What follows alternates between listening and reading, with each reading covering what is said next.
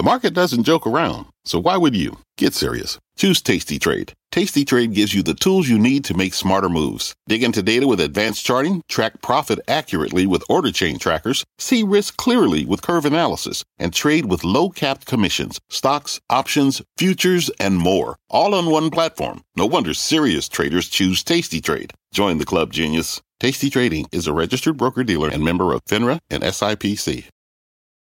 Amazon is expanding its Prime membership program, and the new perk, access to doctors, primary care physicians, for a fee. A checkup on Amazon's continued push into healthcare. It is Wednesday, November eighth. Welcome to the Tech Check Podcast. I'm Deirdre Bosa. And I'm Mark Gilbert. Today, Amazon is acting on its purchase of One Medical Group. It acquired the company last year for about four billion dollars. Now, it is embedding One Medical into a Prime membership. D, we've been talking about the potential for years, Amazon and healthcare. Yeah, there's always been this potential, but with somewhat mixed results. And this is a hard industry to crack into, as we'll talk about. But um, this move with One Medical by Amazon, this is a way to really deepen those ambitions through its huge shopper base and the Prime flywheel. So let's talk about that base and flywheel, because it's enormous. Third-party estimates put the number of U S Prime subscribers at about one hundred seventy million. To Amazon, this is a huge opportunity to upsell the One Medical primary care service. And the key word here is upsell. It uses Prime to upsell music, um, audiobooks, right? A number of different things. Right. And, and I just want to pause here for one minute and put that one hundred seventy million dollars into perspective, because that's more than half of, that means that more than half of all Americans pay for Prime, which is just a huge number. More people have a Prime account than voted in the twenty twenty election, which was, uh, you know, a record that's turnout. Crazy. one hundred sixty million Americans voted, one hundred seventy million Americans have Prime. I mean, it's, I, I was trying to think of a service or, uh, you know, or, or anything that, that more than half the country does, let alone pays for. Yeah. There's, there's Facebook, I suppose. More than two hundred million Americans have a Facebook account, but that's free. So there's no right. credit card attached to that. Whereas if you have a Prime membership, they have all of your credit card details. It's not cheap either. one hundred forty bucks a year. And to give another comparison, around that same price point, Netflix, right, charges about one hundred eighty-six dollars a year for a standard account. And it only has seventy-seven million subscribers in the U S and Canada. So that's across two countries. So the Amazon Prime membership group and the number of households that it touches is just enormous. So that's where the opportunity is. If it wants to push out its One Medical, um, it can tap into that base. But here's the thing. We've talked about this in the past. Amazon is not a strictly tech company or a software company. It has a lot of real world inputs, and the e-commerce margins are thin. It requires fulfillment centers, drivers, et cetera. And this version of healthcare is not high margin either. One Medical's proposition rests on brick and mortar doctor's offices. So if you're not familiar with it, and I know you are, Mark, but if some in our audience aren't familiar with it, it's essentially a network of boutique primary care practices in the U S, mostly around major cities. So users, they can access care through the app, or they can go to an in-person appointment at brick and mortar locations. Right. And if you're, and if you're and already, that, yeah, go ahead. Right. And how it's going to work right now for, you were alluding to this, but if you're a Prime member, you can pay an extra ninety-nine dollars for an annual One Medical plan. So it's basically an add-on, a bolt-on to the uh, existing, um, to the existing, you know, Prime suite of services. Uh, I, I have been a One Medical subscriber in the past. I will say it's very similar to just having a normal, you know, doctor and going to their office. I would say the two big differences. One, there's a nice app, right? There's an app interface where you can check appointments, make appointments on your phone, uh, get lab results. I, I sort of think of that as sort of like what Uber did for taxis, right? Taxis already existed, but once you make it sort of app-based um, and much more convenient, um, you know, it just sort of feels like a, like a more seamless experience. That's nice. And the second thing is it is a national network. So if you need a COVID test or a blood test, whatever, a doctor's appointment, you can make an appointment at any office in a, you know, major city that you're in. Uh, and also if it's something small and you don't need to see your, um, you know, your primary care physician, you can get something done at, at, you know, any other satellite office that's, you know, nearby your office, for example, or you happen to be going to a neighborhood, you can go and stop by and get something done.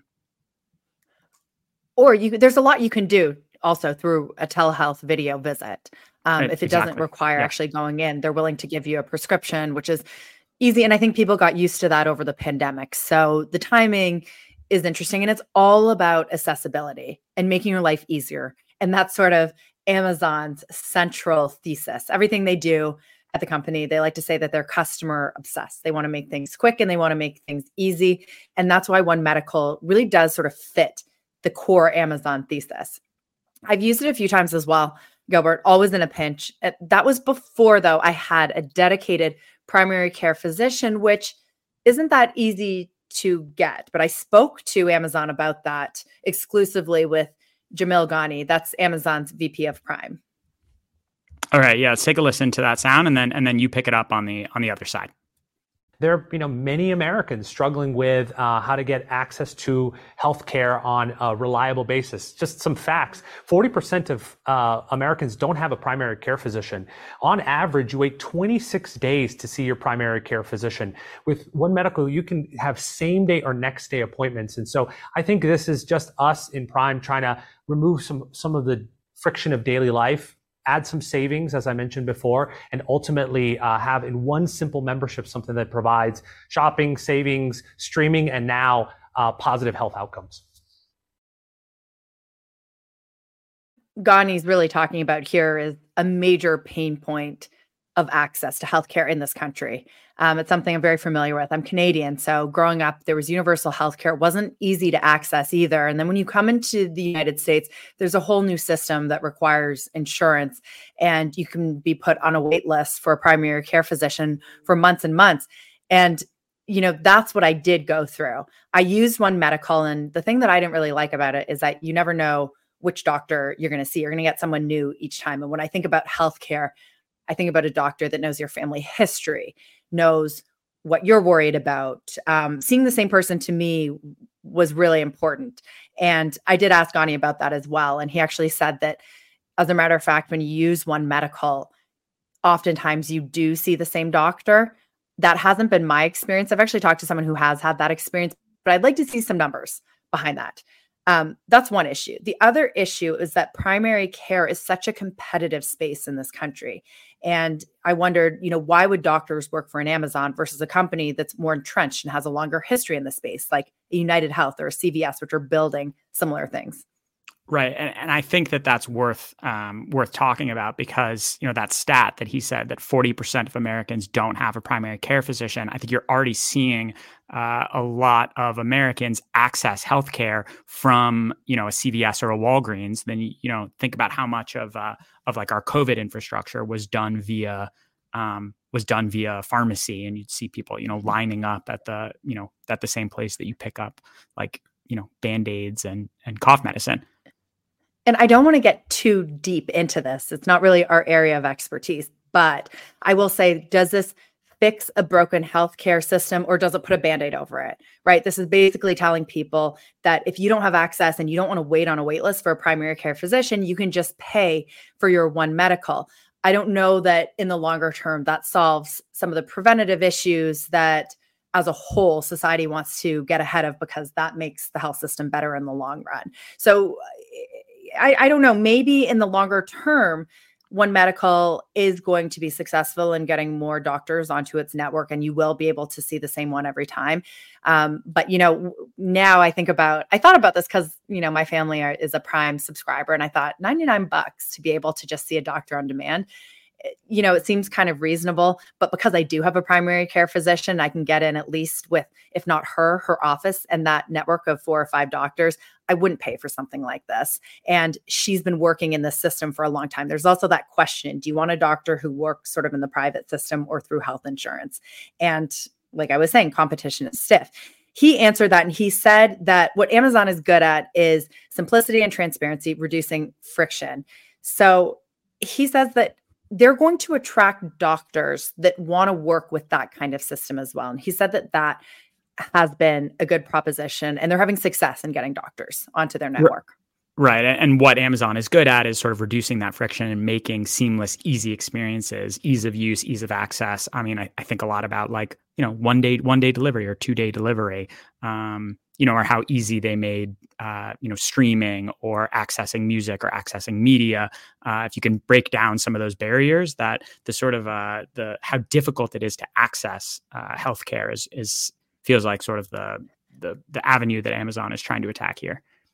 Yeah, I questioned him as well on the data side of things, because this has also been a major concern of some businesses and some consumers. What do they do with all that data? They have Amazon Echo devices that, you know, are in your house, listening to you, learning more about you every time you ask questions. And when you think about that in a healthcare um, scenario, it can be a little scary. And, you know, there's been cases of whistleblowers saying that Amazon has mishandled data. And he was kind of unequivocal in saying that they keep it separate. They have really stringent, you know, checks and balances around this, and it will never reach any other part of another company. He also said another thing about healthcare specifically, when I was sort of pushing him on how does Amazon get the best doctors versus, you know, a UnitedHealth. And he said that Amazon has some of the best medical minds in the country.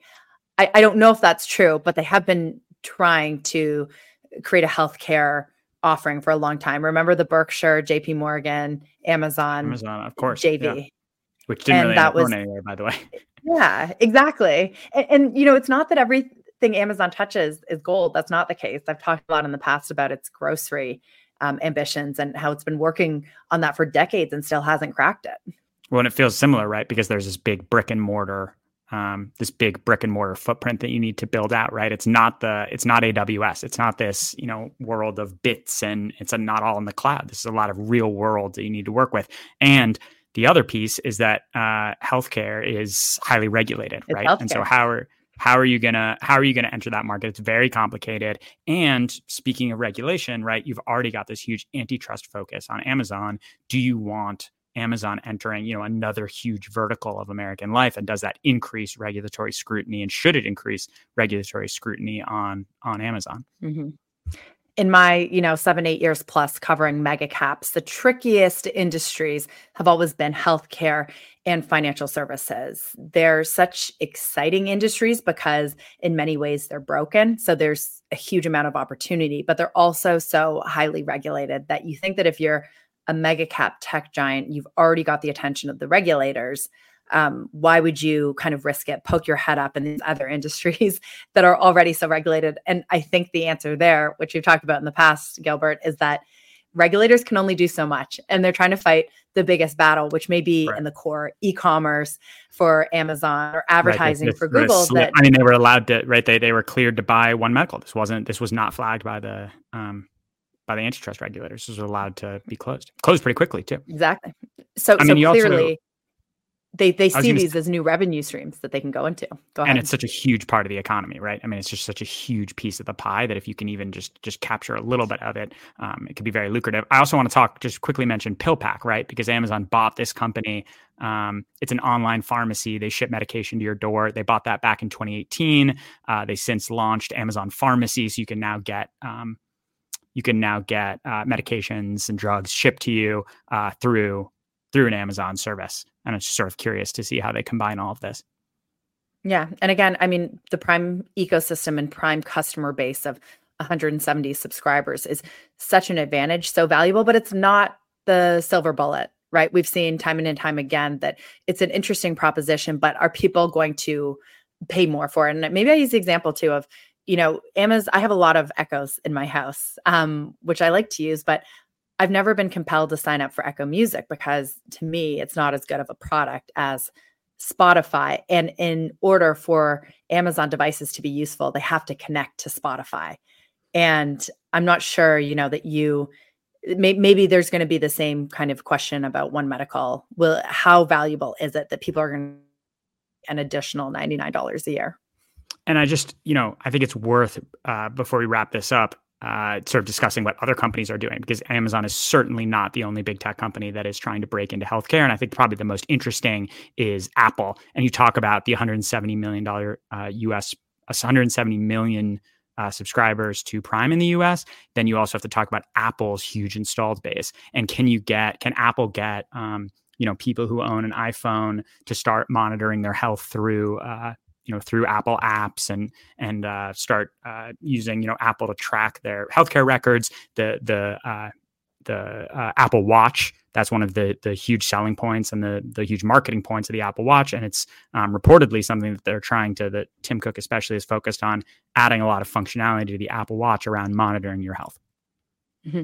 And it's something that you don't necessarily need doctors to sign on to Apple. You can bring the data to doctors. So it's different in a sense of a One Medical, where you have to keep up all of these offices and this network of primary care physicians.